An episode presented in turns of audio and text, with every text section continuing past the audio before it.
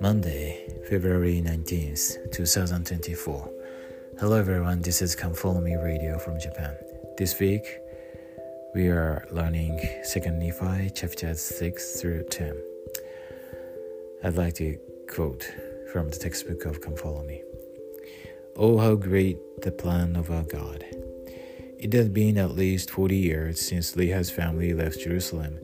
They were in a strange new land half a world away from Jerusalem.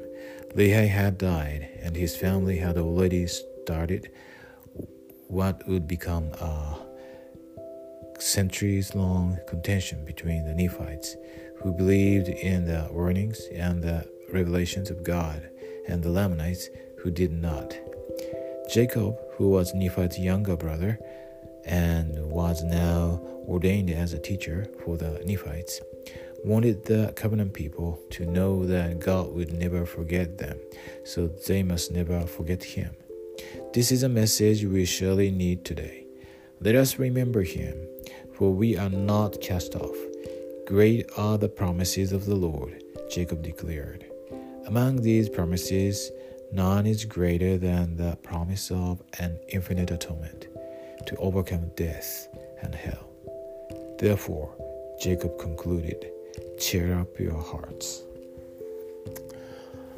Um, as the picture of this page shows, uh, the atonement of Jesus Christ is the main theme of the scriptures this week, and I love this topic very much, and it's the most important uh, doctrine and principles, the truth we must learn and remember.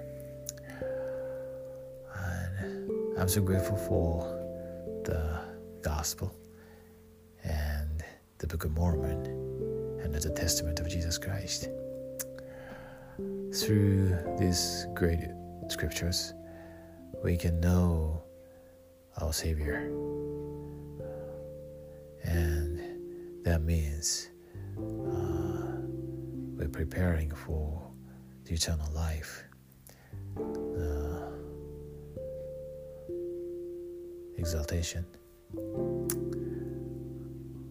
to have uh, the same life as Heavenly Father has. I know God lives. He is our Father in heaven. He loves us because we are His children. Jesus is the Christ. He liveth. He died for us to save us. The Church of Jesus Christ of Latter day Saints is His church, His kingdom upon the earth. Joseph Smith is the prophet of the restoration. President Russell M. Nelson is a nowadays prophet. In the sacred name of Jesus Christ, amen.